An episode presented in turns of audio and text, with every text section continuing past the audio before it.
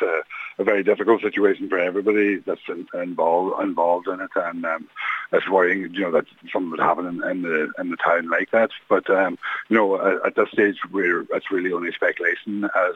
anything that could be happening, and um, it's important that they carry, carry out their investigations and that um, that is brought to a conclusion as quickly as possible. And the community of Killybegs and the surrounding area, they must be shocked at what is going on over the last day or two.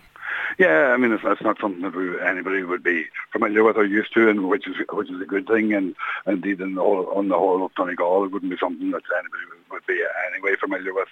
and um, you know, and it's it's difficult, and and and you know, and to let the Gardaí and the emergency services carry out their work, uh, and to ensure that they, they can conclude their work so that um, they can be clear as to what happened then and progress from there. And you know, and there, is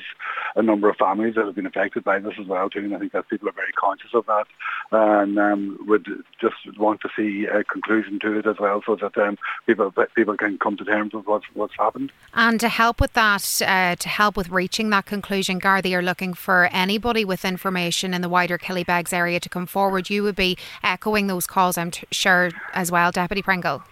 Yeah, I presume, uh, like, I'm not sure what information, type of information they're looking for, but if anybody that would have uh, dash cams or cameras or anything like that, uh, uh, it would be useful to the Gardaí. I think it would be important that they would um, make that available and to bring this to a conclusion as quickly as possible.